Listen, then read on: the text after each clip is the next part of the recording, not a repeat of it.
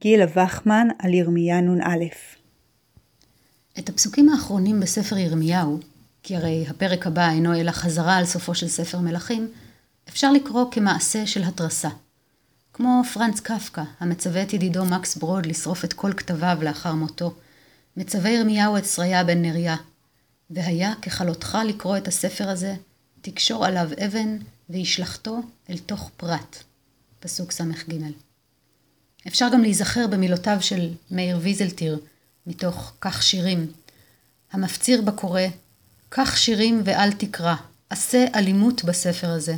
ירק עליו, מאח אותו, בעט אותו, צבות אותו. זרוק את הספר הזה לים, לראות אם הוא יודע לשחות. אבל זו כמובן אינה, אינה הפרשנות הפשוטה לדברים. אין זה אלא מעשה סמלי נוסף, כמו שבירת הבקבוק בפרק י"ט, או נשיאת העול בפרק כ"ז. המגילה הטובעת בנהר מסמלת את שקיעתה הצפויה של ממלכת בבל. בתלמוד הירושלמי, מסכת ברכות, פרק ה' הלכה א', מוזכרת חתימת ספר ירמיהו בהקשר של הלכות פרידה. אל ייפטר אדם מחברו, לא מתוך שיחה, ולא מתוך שחוק, ולא מתוך קלות ראש, ולא מתוך דברים בטלים, אלא מתוך דבר של תורה.